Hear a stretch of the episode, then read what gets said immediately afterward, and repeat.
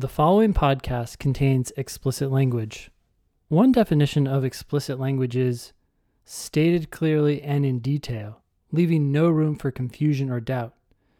That's why we use those words.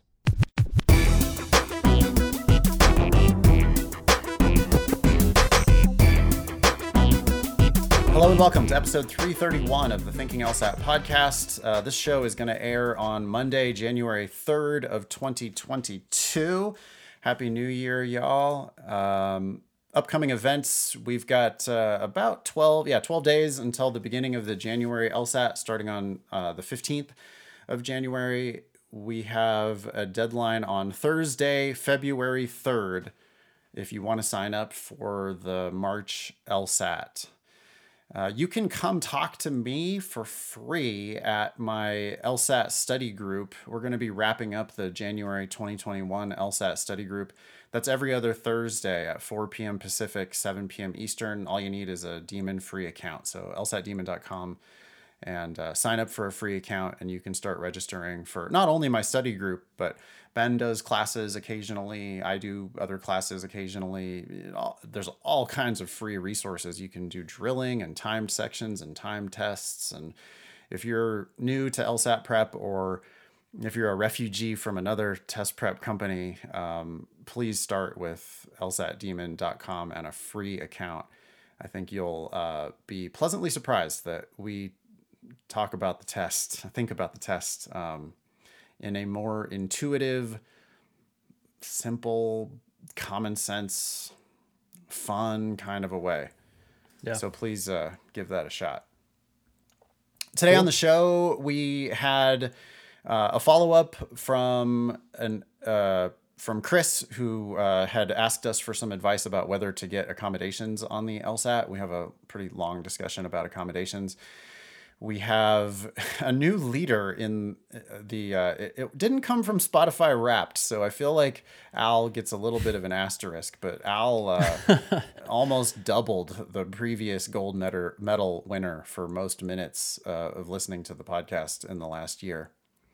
So thank you for that al. We have a follow-up from uh, demon team member brittany about our uh, scholarship estimator lsatdemon.com slash scholarships and we did a weekend question from Prep Test 73. Um, before we get into all that, Ben, I, I did want to talk to you about. I, I really like this idea. You emailed the other day. Um, we were talking about how we get more people to take our foundations classes mm. in LSAT Demon Live. Uh, yep. LSAT Demon Live, you have the opportunity to do live classes seven days a week, uh, multiple different offerings seven days a week. And some of those we have labeled them foundations. Yeah. Uh, and we've noticed that uh, people tend to overestimate their own abilities and they don't want to go to classes that have basics or foundations in the name mm-hmm. yeah. for some reason. They want and, advanced. yeah. So we, yeah, they want advanced uh, or even expert, right? Because my double yeah. black diamond class is an expert class. And, you know, I, everybody's welcome at that class, but it's like, hey, really? We're going to be doing the hardest questions at a really fast pace. And I know what your score is. And is this really the most efficient use of your time to be doing yeah. the expert level stuff? Yeah. So you know, I really do think that anybody who's scoring 150 or lower, maybe mm-hmm. even 155 or possibly even 160 yeah. or lower you really should consider going to those foundations classes. Yeah. It's going to be a slower pace. It's going to be you know not the hardest questions. Mm-hmm but it will be easy and medium difficulty questions at a comfortable pace where everybody can take their time and get make sure that they get all of their questions answered. And ultimately our goal is we want every single person in the room to understand every single question that we talk about in those foundations classes. Yeah. Because it really is like building a foundation right? I mean you can't yeah. build a house on top of a cracked foundation. Yeah so if you're not understanding the easy and medium difficulty questions at a comfortable pace, well, that's the work you need to do. And if you're scoring 155, you're probably struggling with some of those questions. Yeah. So, anyway, we have this bit of a quandary where people don't come to the foundations classes even though they should. We were yeah. kicking around a bunch of ideas uh, about how to get people to go to those foundations classes. Mm-hmm. And you emailed something that struck me enough that I wanted to put it on the agenda just to kind of kick it around with you. Yeah. This idea of um, you asked in bold, you asked, what is one easy thing we could do to encourage that? And you gave a little bit of background. You said, one of the devs has been teaching me this idea over the past year or so. I say, hey, we want to do X, Y, and Z. And he often responds, well, what about just doing X? Which happens to be the easiest thing on my list that is still likely to achieve the goal. Or better yet, he comes up with an even easier solution to our problem. These easy solutions are rarely perfect, but it's a trade off. Super easy and fast solutions are cheap and easy to implement. If they work, great. We just saved ourselves a ton of time and effort. If not, fine. We didn't give up much, and so we can try something else. Yeah. Um, I guess we could talk about foundations classes in specific. Mm-hmm. But what I really wanted to, I, re- I really just wanted to like thank you for this idea. Yeah. And to talk about that a little bit more. Maybe maybe our listeners could have like some other examples of that type of a thing. Yeah, well, you know, it's it's funny because he he just does it so reflexively i of course have come to expect it right? So it's like we have a problem. And now because i expect it instead of throwing three solutions at him i'm asking myself first right? Like okay do we need to do all these solutions mm. to fix this problem?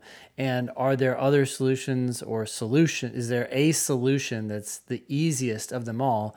And i said in there it's rarely perfect. And that's because it seems like these you know simpler solutions they don't they don't maybe accomplish exactly what you wanted to accomplish. The flip side of that though is that they're they're so easy, they're so fast that you you get a solution quickly as opposed and, to new. yeah. Yeah. And probably have fewer unintended consequences as yes. well. Yes. That's what I wanted to get to it because it's weird because I just said that they're rarely perfect, but in some ways they're more perfect, not just yeah. because they're faster and easier, but because you have less complexity, right? So um, you don't go around changing a bunch of other bullshit. Yeah, just to accommodate some specific scenario that you mm-hmm. want perfect. You're like, well, okay, we're gonna go with this easier billing system, yeah. for example, and yeah, we're giving up some things, but boy, that system yeah. it works. There's no testing involved. It was up in two hours. You know, I right? actually have an example that is law school admissions related. Mm-hmm. Um, sometimes, you know, you, we get these emails all the time on the Thinking LSAT podcast. By the way, help at thinkinglsat.com if you want to get on one of our agendas. Um, we get emails that are like, my undergraduate GPA is only 3.1, and that's because I was sick during this semester and I had to, my mom died and I had to take some time off of school and I had three jobs. And also, I started off as biology major, and that was a big mistake. So once I changed my major, then I had a higher whatever, higher GPA and it's like they're they're throwing like it's it's like they're throwing eight different solutions at the problem of mm-hmm. I have a low cumulative GPA. Yeah. And the one thing that we always say is, okay, good, pick one of those excuses or pick one fact. Yeah. Like, like, maybe it's none of those excuses. Maybe you just say my GPA ended with a 3.5. Exactly. And it's like, hey, this is much simpler. You write a two sentence addendum instead of a two page addendum. Yes. Yes. You don't have the unintended consequence of making people think you're full of shit. Yeah, which... or and all the other yeah, the can of worms that you now open by trying to craft this perfect solution yeah. to the problem. Yeah. Yeah, and and instead you go with the imperfect solution yes, it's true. They're not going to know about your mom's tragic death. Yeah. And yeah, they're not going to know that you started out as a biochem major and then later switched and you started out as biochem because you had a mentor who gave you bad right. advice. Like it's like it's always something. and you're undiagnosed ADHD and you're whatever, and it's like, okay, but hold on a second. If you try to go with the X, Y, and Z in that addendum, mm-hmm. then you are gonna muddy the waters a lot and waste their time and maybe cause them to think that you're a problem or that you're always looking for excuses and instead you go with the one simple solution of like my GPA during my senior year was a 4.0. Yeah. And is it a perfect solution? No. But by the way, in this in this exact example, there is no perfect solution anyway because your your cumulative GPA is your cumulative GPA. Yeah and it frees up time, right? It frees up time oh, to do every other thing, including study for the LSAT. LSAT, which is like, yeah. I, I think one of his, um, or because he's reflexively always saying, okay, well, what about just doing X, or what about doing something that's simpler than that? It's forcing me to think about, well, what of these solutions, if not another solution, but what of these solutions is the one that's the easiest and the most uh, the word that comes to mind is impactful, but I don't want to say impactful. Maybe the most effective. Like in life, right? Um, sometimes it's like we're trying to do five things to solve a problem, and it would just be easier to focus on one and really kill it on that one solution, even though you're now giving up, you know, maybe these other things would have a 20% impact on your outcome. But now, because you can do the one thing that has an 80% impact on whatever your goal is and do it really well. Because, right, when you start doing five things, you do the one thing that matters most, probably less effectively. And maybe some days you don't do it. And in this case, right, it's studying for the LSAT. Like your GPA is yeah. done. Yeah. The boy, there's so many applications. I hope that our listeners will email help at thinkinglsat.com and give us some more examples. Or I guess my challenge to you, listener, uh, this week is to look for one easy thing you could do to solve whatever various problems you think you're having in your life. You know, yes. Um, you're depressed. Is there one easy thing you could do to fix that? You're yeah. overweight. Is there one easy thing you could do to fix that?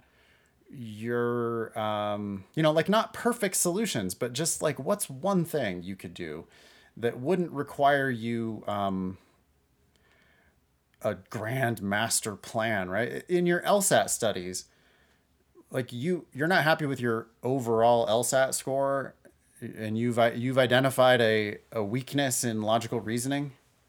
Yep. I'll tell you right now one easy thing you could do to fix that problem is basically to drill logical reasoning. Do one question at a time and your your problem is only ever one question that's in front of your face right now. Get your I, mind wrapped around that. Yep. I, I get it that you aren't happy with your 120 to 180 LSAT score. And I get it that you have a weakness in logical reasoning. And I even get it that you think you've diagnosed a problem with necessary assumption questions or whatever. Mm-hmm. But those are all still too big of you can't just solve your necessary assumption problem. You need to solve one necessary assumption question. Yeah. Um cool. Anyway, I I just wanted yeah. to say thanks for that and I I did want yep. to share that with the listener cuz I I think that there's a lot there that you know whatever your your big you know you got a problem with your husband or wife or girlfriend or boyfriend or whatever, what's one thing you could do? Yep. Just one easy thing that you could do without thinking about it too much. What's the one thing you could do that would be easy in order to encourage this much bigger, broad goal or problem that you're trying to solve? Well, it's crazy too, because even when you said, you know, problem with your significant other, the idea that came to my mind was like sometimes you just have to listen to somebody. You don't yeah. even say anything. You just need yeah. to listen, acknowledge, and then bam, all of a sudden the ice starts melting, yeah. and everybody's like, "Oh, you understand me? Oh, it's so great." And it's like instead you're like gonna go at it with some big solution, like, "Oh, you know, I gotta take you out. I gotta do this. I gotta do that." What about hey, it seems like you're upset, and then just listen, just listen, and that's even less work than like crafting an argument for why you're right. I don't know.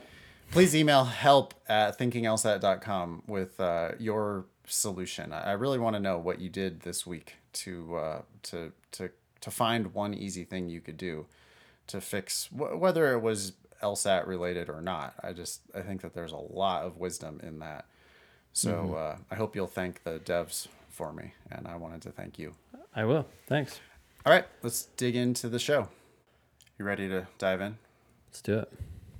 We have this email here from Chris. This is a follow up. Um, I guess I'll go ahead and read it. Hey guys, just wanted to follow up since I finally got around to the episode where you answered my questions regarding accommodations for ADHD. Seriously, thank you so much for your input.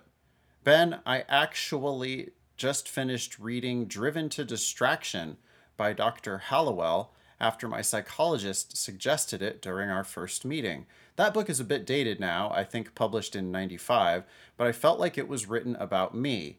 I'm going to start reading ADHD 2.0 immediately. Rediscovering this diagnosis these past few months has been eye opening. A lot of my life makes sense to me now. What I really needed to hear, though, apparently, was these are the rules, you're playing by the rules, they're here specifically for this, you are legally entitled to this. I guess I can't help what the accommodations are, since I agree very much with Nathan that they seem overpowered. But that doesn't exactly mean I should not do it out of some sense of morality if I have the opportunity and a legitimate reason. It's kind of weird thinking of ADHD as something that needs accommodations, I guess. I haven't been treated since I was 13 or so, and I think a big part of that was just trying to prove that I'm normal and I don't need any extra help.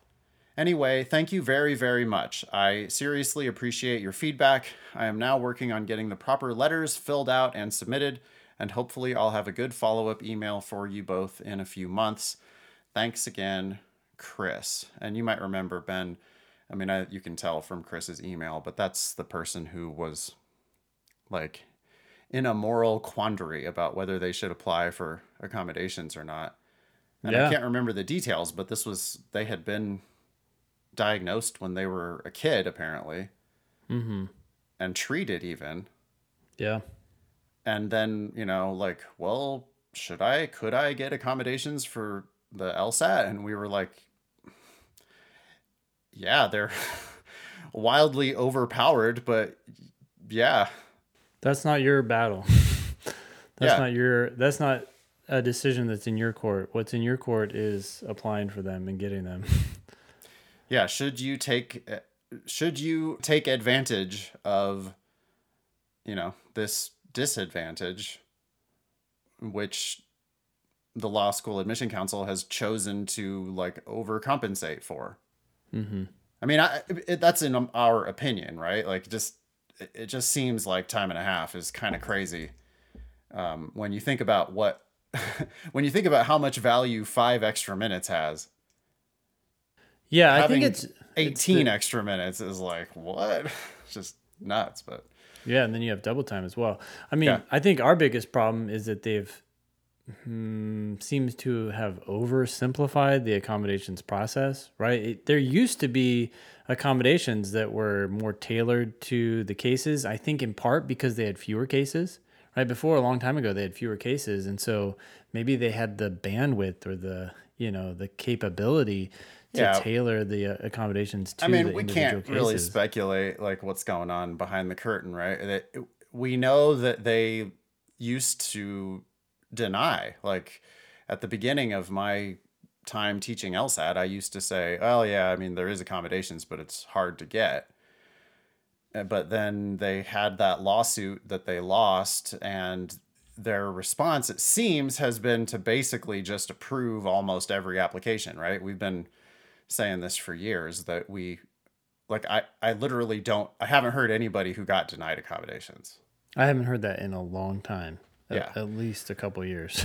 oh, for me it's been way longer than that. I feel like I've yeah. been yelling on the podcast like, "Hey, if you got denied, we would love to hear why you're getting denied." But like nobody emails help at thinkinglsat.com and tells us um, that they got denied. So, you know, it, it seems now that they've just kind of decided, well, okay, we can't deny people. And yeah. that seems problematic. I mean, I'm glad that the people who need and deserve these accommodations are able to get them. Absolutely. But, it just seems like the scale has tipped in the other direction. Yeah. It was probably overly like restricted before, and now it seems yeah. like overly generous. And who knows? We don't know. We're not experts in that field by any means. Nope. It's just based on our experience and based on the fact that it seems like when people get five extra minutes or give themselves five extra minutes for a section, they do astoundingly better. So, you know, how much more help do you actually need? Do you need time and a half? Do you need double time? We don't know, but it's there. And if you have an accommodation such as ADHD, you should apply for it. You know, one thing that he said here is he said, um, I think a big part of not getting help was just trying to prove that I'm normal and that I don't need any extra help the the reason that line stuck out to me is that in the book ADHD 2.0, the um, Dr. Hallowell actually talked about how people with ADHD tend to not want to seek out help precisely for that reason. Mm. And so it's it's this, you know, catch 22, I guess. You have ADHD, you need help or you could benefit a lot from even small interventions, but precisely because you have ADHD, you're not the type of person to seek out that help. Well, sure. Glad... No, I mean that goes for all sorts of other things too. Yeah. Right? Like depressed people don't go get the help they need for yeah, depression. You're depressed. You don't Alcoholics don't go get the help yeah. they need for alcoholism. Like it, it's yeah. just it's human nature, I suppose. But yeah. Yeah. Well, anyway, I mean I hope people don't get the wrong impression because we are fully in support of people getting their needed, deserved, legally entitled accommodations.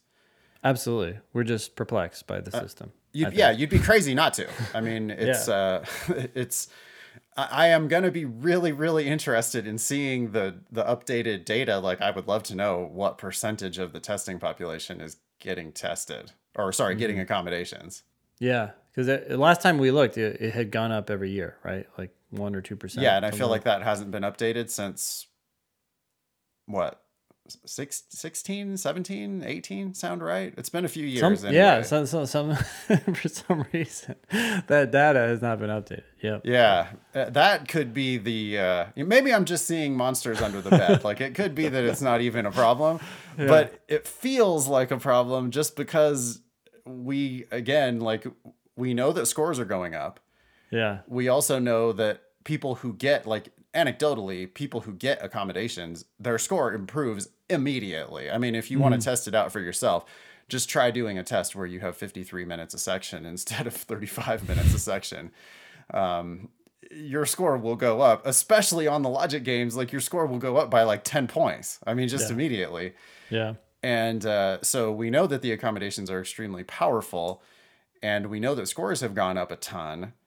And it could be that the scores have gone up a ton because, I mean, it would be easy to imagine that the entire increase in scores is because of pe- more people getting accommodated. Oh, 100%. I mean, that's wild it, speculation, but it is entirely possible. Based on the outdated data that we have, if it had gone up from, say, 1% of test takers getting accommodated to 2%, you'd be like, well, I don't know, you know how much of an impact that's having. But it, I, the last I rem- the last number I remember was six percent or eight percent are now getting accommodated. That's a huge that's a huge portion of the testing population. Yeah, and maybe and that's reflective of the the state of you know uh, learning differences. I I don't know, but uh, it's still a big number. Yeah. Now it, you know I know that this when we talk about this, it makes people who aren't accommodated feel badly. People who are struggling. Sure you know, and they they just they know they would do better with extra time, but they don't have a legitimate claim to. Or they don't time. think that they have a legitimate claim. It's very possible that they do, and they just go. That's true. It, yeah, I guess I would encourage everybody to talk to their doctor. By the way, you do not need to go talk to the fancy Beverly Hills doctor for for a sixteen hundred dollar, you know, assessment Mm-hmm. You, you do not have to do that. You can go ahead and talk to your regular Kaiser doctor or your, you know, whoever your normal, like student health, probably. Yeah. Um, because I'm pretty sure that any physician, and I, I think that most people should have access to a physician or a psychiatrist or psychologist who could, in their opinion, just write you a letter and say, yeah, this person struggles with attention. Yeah. Um, if you want to go that route, oh, I'm pretty certain that you will get accommodated. Yep. If you ask for it. So, um, you know, the other thing I would say is that you probably like if you're scoring 165, I'm not talking to you. Like I, I'm not. I don't feel sorry for you. You're scoring 165 with regular time. Fine. Like work a little harder, study a little more, get that into the 170s. I'm not talking to you. Like I don't. I just don't feel sorry for people who, like me, have a lot of privilege. Right. like we grew up with. Uh, I, mean, I didn't grow up in a rich family by any means, but I, I did go to college right after high school and I I have had opportunities and I realized that. And so I, am not, just not I'm not feeling sorry for people who are privileged and lazy like I am. Uh, I'm feeling sorry for the people who possibly might actually have an undiagnosed um, issue. Mm-hmm. Yeah. I mean, I don't know what score to cut people off at, but yeah, I, I guess. I, yeah.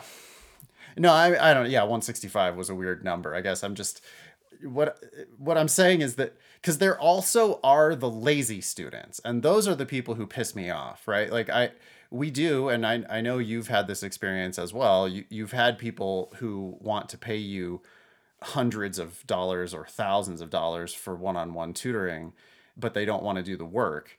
Yeah. And they then you know they they let go get accommodations because they know that they'll do better mm-hmm. Mm-hmm. and that to me is like well ultimately that's just not going to work out in your favor anyway like, yeah you're going to get into a, a school you're lazy you're not, you're not, ready to compete at it it, it ain't it ain't ha- i don't care what school you get into yeah you're yeah. it ain't happening for you like you're if you're going to go get accommodations on the law school admission test because you know it will result in a higher score and save you time on LSAT studying, mm-hmm. You're not a lawyer.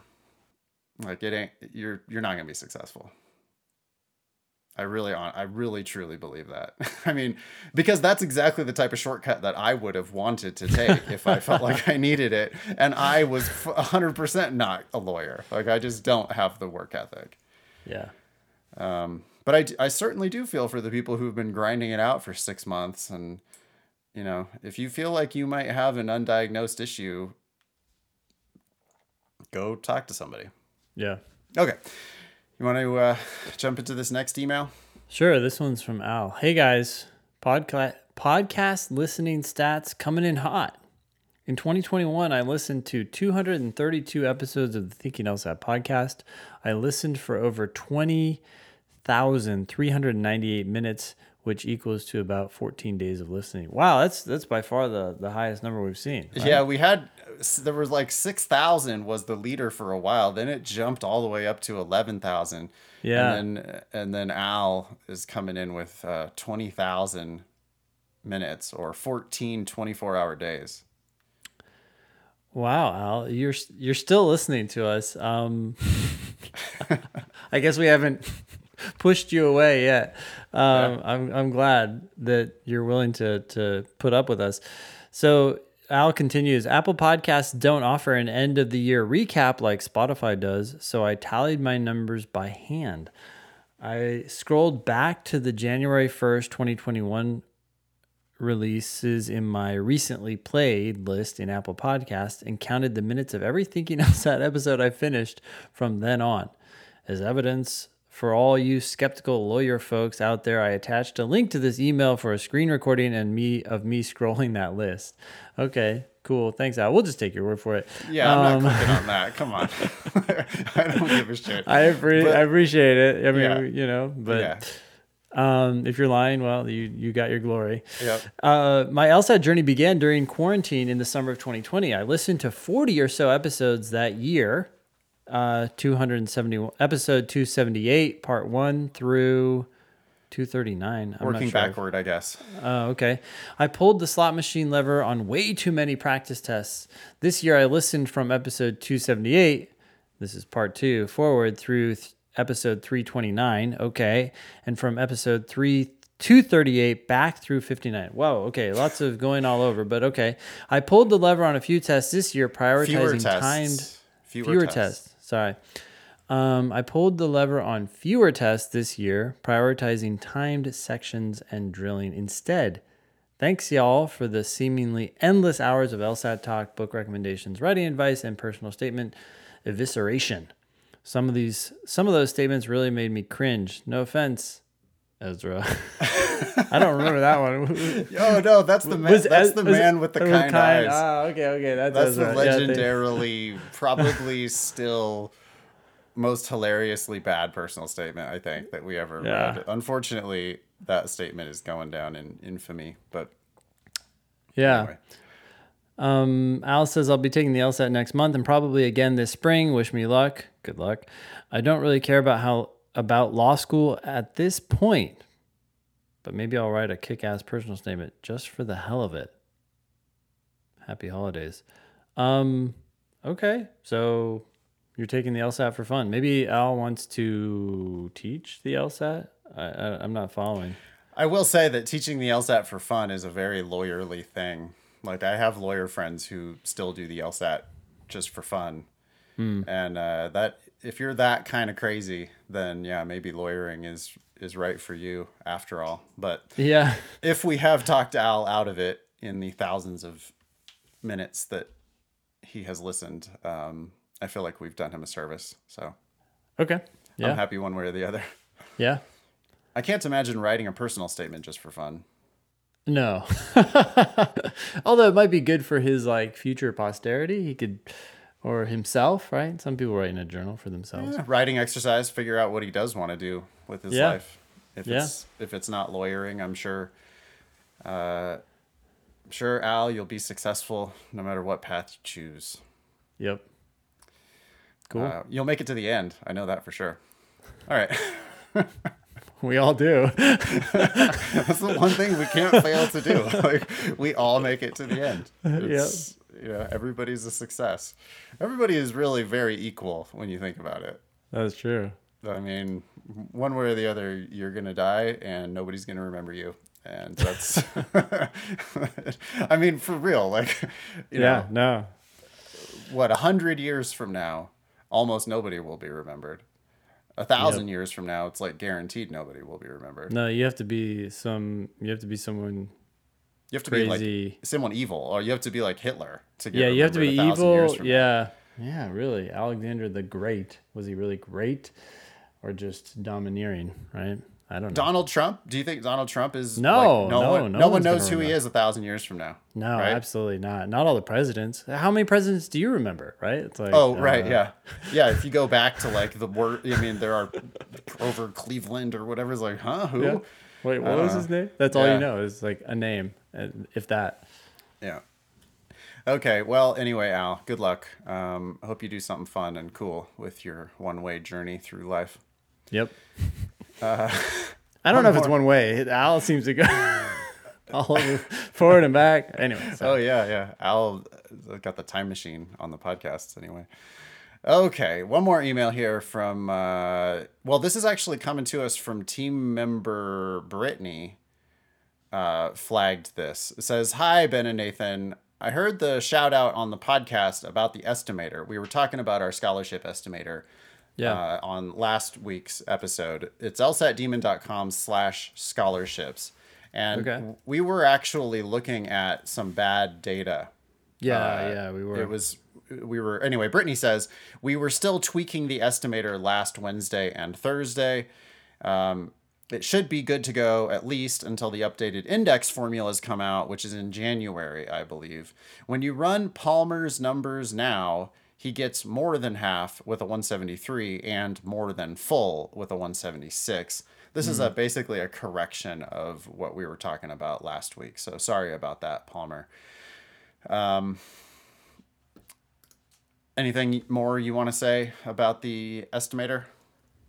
Um, no, I mean we're we were just updating it with the 2021 numbers, and based on what we've heard anecdotally, it seems to be predicting people's scholarships fairly consistently. That's all. Oh yeah, I, I, like. Please let us know um, if this if that's not true. Please, if if you look at the estimator and the results just don't match what you actually got. We yeah. would love to know about that. Of course, we also want to know when you applied, and we might want to glance at that personal statement. Um, sure. You you could have stepped in it somehow, but yeah. if you send us your uh, LSAC adjusted GPA, where you applied to, and you know a result that came out dramatically different from what the estimator offers, right? Like if the estimator said more than full and they offered you $5,000. Like that's the kind of thing that we would like to hear hear about. Sure. Um, if it's slightly off, well, it's just an estimate and it's going to be slightly off in one direction at some schools and slightly off in the other direction at other schools. But we would love to know. Um, you can just email the show help at thinkinglsat.com. Um, or there's a link on the estimator, isn't there, to to give feedback? There used yep. to be. Okay. So you can find the link on lsatdemon.com slash scholarships. By the way, that's a real good first step. If you're thinking about law school and you want to see what kinds of schools you might be able to get into at what kinds of prices, um, I can't imagine a better tool than lsatdemon.com slash scholarships. I think you should probably start there uh, on your journey. Yeah. Play with some numbers. Yeah, for sure. Cool.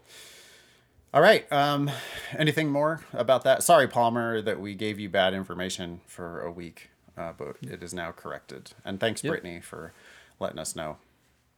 Yeah. No, that's all. All right. Want to do an LR question? Yeah, let's do it.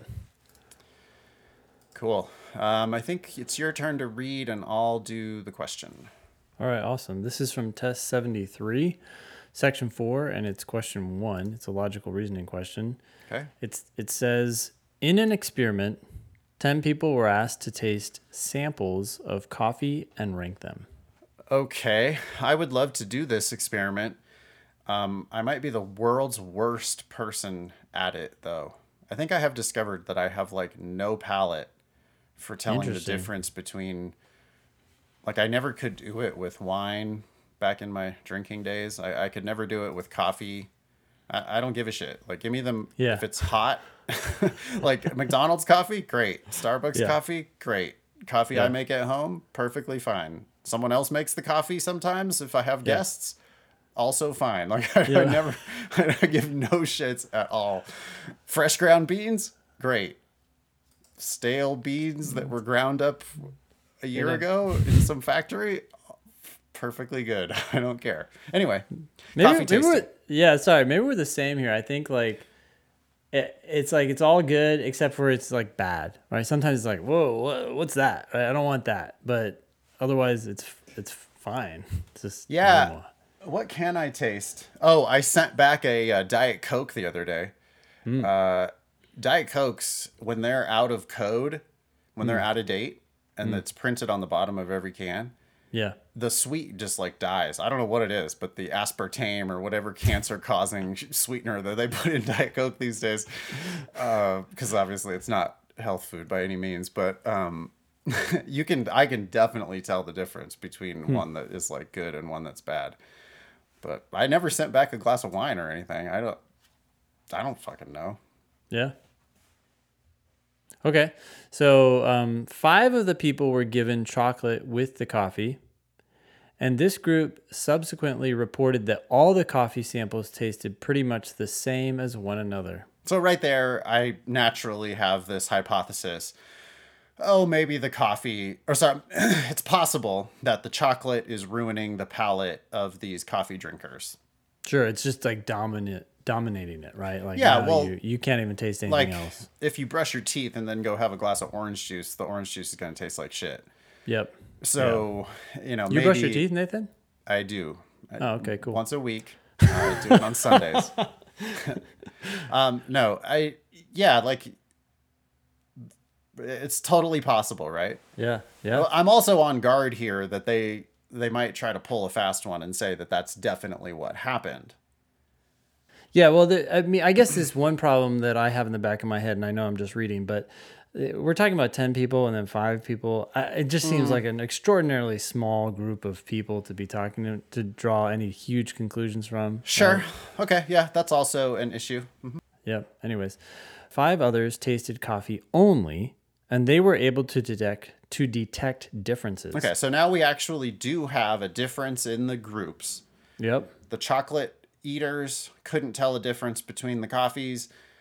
The non-chocolate eaters could tell a difference between the coffees. That's a fact.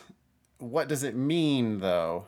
Um, because I do have another objection already, which is how how did you divide the groups? Yeah. How did you decide who would get the coffee? Was it or the chocolates? Right. Were they the ones raising their hands like, oh, we, I love chocolate. I Yeah. eat chocolate every day. I want Yeah. the chocolate. Like because if you did that, if you didn't, if you did not randomly select the groups, then you introduce all sorts of possible sources of bias. Yeah. Uh, or you know, what if it's like, oh well, the people without a sense of smell, I put them in the no no chocolate group. Yeah. Whoa, what? You did what? Or like, oh, people over sixty five, I put them in the chocolate group. Yep. What? For the kids, the kids. Yeah, the they children I put in the chocolate group. huh? Okay, so there's all kinds of ways, you know, and the, and the more LSAT you practice, the more you're going to just get tuned into all of the possible ways that this thing could go off the rails. But they they haven't even reached an actual conclusion yet. Um, this is what being an LSAT expert really feels like, right? Where it all becomes like a game to you, where you're just like, all right, well, let's see where we're going to go with this one because uh, there's a million different ways that you could try to bullshit me, and I've seen them all before. So what do you got next?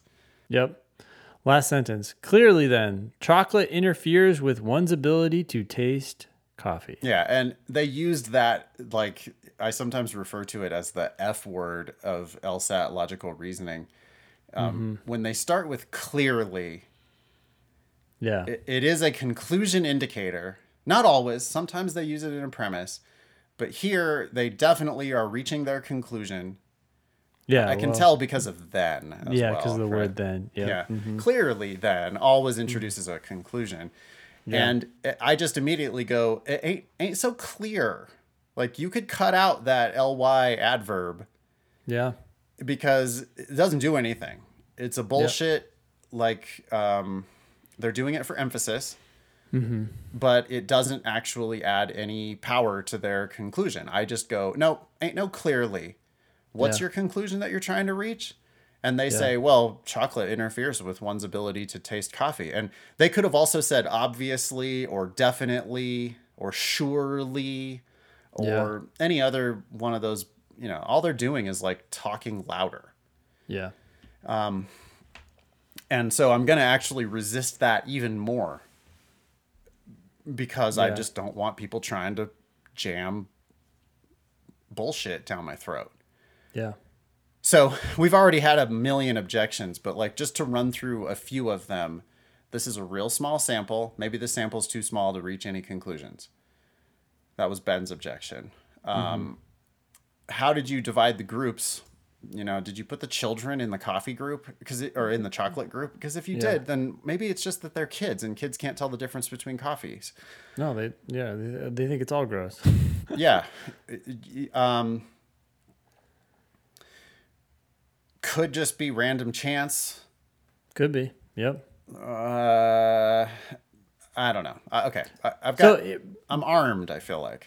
You are armed. I, I want to make something very clear, and Yeah. I, I hope people, if you've been doing logical reasoning for a while, you understand this. But what we're not saying that the conclusion chocolate interferes with one's ability to taste coffee is false.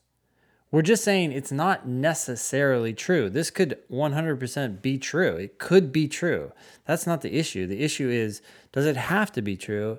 And here are all the reasons why it might not end up being true. And given the Yeah. fact that it might not be true is a problem because That's whenever someone draws a conclusion on the LSAT, they're saying that this is definitely true. Yeah. If they asked me what was the conclusion of the argument, I would let go of all my objections and I would say chocolate interferes with one's ability to taste coffee. Um, I understand the argument. I'm certainly not saying that the conclusion of the argument must be false. Mm-hmm. It's totally sure. I mean, hey, this is evidence pointing in the direction that maybe chocolate does interfere with one's ability to taste coffee Yeah. totally possible. I mean, they were five for five or 10 Yeah. for 10. Yeah. The chocolate eaters couldn't tell a difference. The ones who didn't eat chocolate totally could tell a difference. It's Yeah. pretty good evidence Yeah. on a small sample, Yep. and we don't know how you divided the groups. But Okay. so it's not horrible. It's just No. it's not proven. Well, it's typically incomplete, right? It's Yeah. this is probably the most common type of argument that we see on LSAT logical reasoning, where it's not outright flawed, nor is it 100% proven. It's just that the evidence, yeah, okay, it might suggest the conclusion that they're trying to reach, but it doesn't fully prove that conclusion, and there's lots of things to argue about here Yeah. a lawyer or a law student, you know, this this has direct applicability to your law school exams because Yep. what we're doing here essentially is issue spotting. Right? That's Mm-hmm. the first thing you have to learn how to do on a law school exam is to notice okay, well, what are the lawyers going to be fighting about? Yep. And that's what we're doing here is like, boy, if there's lawyers on each side, you're going to have strong arguments, you know, on the pro side. Well, 100% of the data that we have in the record seems to suggest this conclusion. On the con side, oh, let me start asking you a hundred different questions about why your ha- why your sample's so small, how you assigned those samples, could there be any other confounding factors? Um, you know, where did you do this test? Yeah. Did you do this test inside of a sulfur factory? you know, like maybe you Oh, tested. go get the chocolates over there in the sulfur. Factory. Right, exactly. That's yeah. where they're handing them out. Yeah. Yeah, go get the chocolates in the sulfur factory. Okay, because that would like totally fuck up this whole study. Yeah. Okay, cool. Anyway, with all that, we're ready to answer any type of question that they ask us. And the section is over, but it was it was fun uh, thinking about it. Well, this is though how good. If you're good at the LSAT, this is how you do it. yeah. Because now, ask me anything. Ask me a strengthen question. Ask me a weaken question. Ask me any kind of assumption question. Necessary assumption, sufficient. Yeah. conclusion absolutely. question, reasoning question. I don't give a shit what type of question it is. I know what the argument has as evidence and I know what conclusion they're trying to reach. And I'm already starting to see the kinds of arguments that are going to be made one way or the other. Yeah. So now it's like, sure, what do you want me to do? Yep. Oh, I'm reading. Question one Which one of the following, if true, most undermines the conclusion drawn above? Okay, so undermines means weakens. This is a weaken question. And it's like every time I see a weaken question, I'm like, oh, good. Because I roll out of bed in the morning weakening arguments. Yep. Right? I mean, that's what we do. We we are always in attack mode. So this, this is how you should do logical reasoning. If you're right now reading the question first, stop doing that. It's hurting your performance on the LSAT. Read the argument instead and always try to attack it.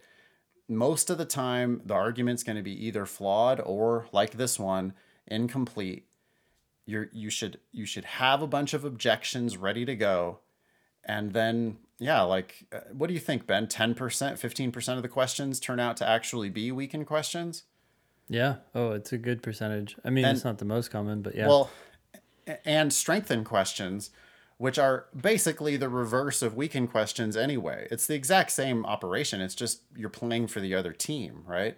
Exactly. You're still looking for the weaknesses Yeah. so you can strengthen them. Yeah. Or this could have been a flaw question. Um, this could have been an assumption question. all of the questions that they could have asked here are well, not all of them, but a, a, a big, big chunk of the questions that they could have asked here are related to the weakness in the argument. Yep. So when it does turn out to be a weakened question, great, I'm ready. But if it turned out to be a strengthened question or some kind of an assumption question or a reasoning question or anything else, I, I would still be able to say, oh, yeah, okay, well, here's what they did here. And probably the correct answer has something to do with the gap between the evidence and the conclusion. Yeah. Okay, so looking for something that, if true, will undermine this conclusion. So I'm looking for a bad fact for the people who are trying to conclude that chocolate interferes with one's ability to taste coffee. Answer A. The 10 people were randomly assigned to either to either the group that tasted only coffee or the group that was also uh, given uh, that's chocolate. a strengthener. I don't need to read any more of that one to know it's wrong. Okay. I mean, um, we objected to the argument by saying, "Hey, how were these groups assigned?" If they yep. were randomly assigned, that helps the argument, not hurts the argument. I don't care what the rest of that answer says. Okay. B. Similar results were achieved. That also when... strengthens the argument. The fact that somebody else replicated this is only going to help the argument. Yep. I, I'm, I guess I'm trying to demonstrate here that I expect wrong answers to be wrong. Four out of five answers are wrong. And so when it starts going off in the wrong direction, I just don't even need to read the rest of it. Now, once in a while, that means that I will eliminate all five answers and have to go back and read a little more carefully. I think it's possible that they could have crafted A or B in such a way that they make it correct. But I'm not gonna like uh, it's it's wrong four out of five times. When it starts off wrong, it's now wrong like 98 out of 100 times. Mm-hmm. And so I don't need to keep reading it like hoping that it miraculously resurrects itself into the right answer. Mm-hmm. This is the only place where we get to go fast on LSAT logical reasoning. Yeah. You know, I know what I'm looking for. A doesn't sound like it halfway through, then good. I don't have to read the second half of A. I know what I'm looking for. B doesn't sound like after three words, I was like, nah, uh, sounds like a strengthener. Yeah. Well, okay, so on my first pass through these answer choices, I don't need to read the rest of this bullshit. Yeah. This is where we really get paid off for taking our time attacking the argument in the first place. Yeah. Because we know what we're looking for when we get into these answer choices. Yeah. Answer C. Chocolate is normally consumed as a solid, whereas coffee is normally consumed as a liquid. I just don't care about that one. I I I mean I I I that's what I had pictured in my mind. I, I wasn't imagining anything else. Yeah, I was like, wait a second, chocolate hot chocolate, normally... or how about yeah. as a gas? Ooh, I never thought about that before, Ben. Ooh, well, that's it's our new business chocolate? idea. Yeah, it's our new business idea. You inhale chocolate.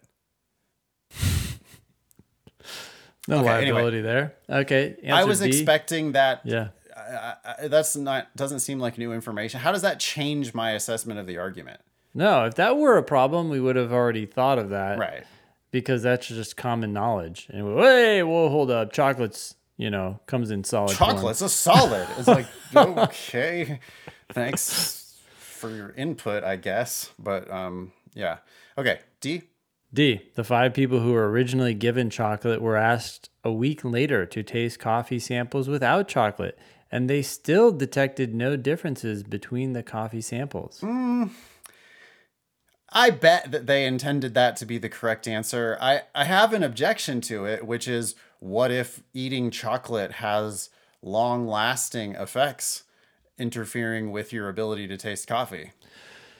True. That's uh, and it's not uncommon to have objections, right, to these answers because it's it's yeah. about the answer that weakens the argument the most. But I I think what you're also about to say is, at the same time, it's raising an eyebrow, right? Right. Strengtheners like, hmm. don't have to be perfect strengtheners.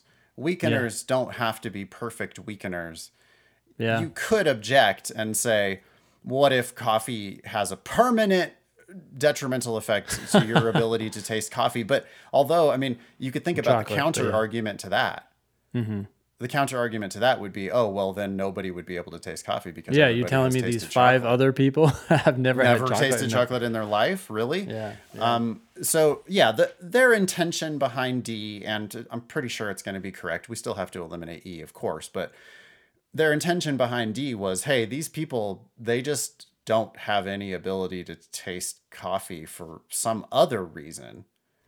Like, Which isn't explained, but whatever. Well, yeah, but remember our objection about children? Mm-hmm. What if these people are children? Yep. Like that's so it's like it's it's not the same as saying that these people were children. They have never, you know, they think coffee's gross. They think all coffee is equally gross. Um, but D is compatible with that understanding of the facts that were given, right? It's totally possible yeah. that these are people who just for whatever reason. I mean, they could be the people who don't have a sense of smell. They could be the people who had their taste buds burned out in some accident. They could be children who don't have a palate for coffee. Um, if if they if we repeated the experiment on these exact same people without the chocolate and they still can't taste differences in the coffee, then it doesn't really seem like it was the chocolate that interfered with their ability to taste the coffee. Yeah. Answer E. Some subjects who tasted just coffee reported only subtle differences between the coffee samples, while others thought the differences were considerable. So that's a difference between, you know, among the five people who did taste differences in the coffee. Some of them tasted subtle differences and some of them had considerable differences. Who cares? It just doesn't actually change the facts at all. It's like more details about that one group, but I'm more interested in the other group. Like the other group, the ones that had the chocolate and didn't taste any differences in the ch- in the coffee at all. They're the people that I'm really interested in. And D is about them. D says, "Yeah, yeah, we we redid the experiment with people who and then we didn't give them the chocolate this time and they still couldn't taste the differences between the coffee. Oh, well, maybe these people were not the best people to have in the study for whatever reason. I don't know what the reason is. I, I I still don't have an understanding of why the original results came out the way they came out, but it does help me to question the conclusion that they were trying to draw from that study. And so here, yeah, I'm 100% sure that the answer is D. Yeah. Cool. Um Yeah, I think that? that's good. Yeah. um okay, let's uh let's leave it there you can be LSAT famous. Uh, it's a slow time of year right now, y'all. This episode is kind of short because we just haven't been getting that many emails. Email help at thinkinglsat.com if you'd like to get on the agenda for a uh, future show. If you have questions about LSAT Demon, you can email help at lsatdemon.com. We've got a truly kick-ass customer service team. Um, so if you have any questions about the way Demon billing works or what you get with your subscriptions or whatever, that's help at lsatdemon.com. Yeah. Please check out our other podcast, LSAT Demon Daily. We have episodes, uh, we try to have episodes five days a week when we have enough content. Uh, the email there, by the way, is daily at lsatdemon.com. So you have two different places where you might be able to send in questions for the show. No need to send it into both, they both come to me. Um, anything else about that? Nope. Okay, that was episode 331 of the Thinking LSAT podcast. Thanks all y'all for listening. Nice knowing you. Don't pay for law school.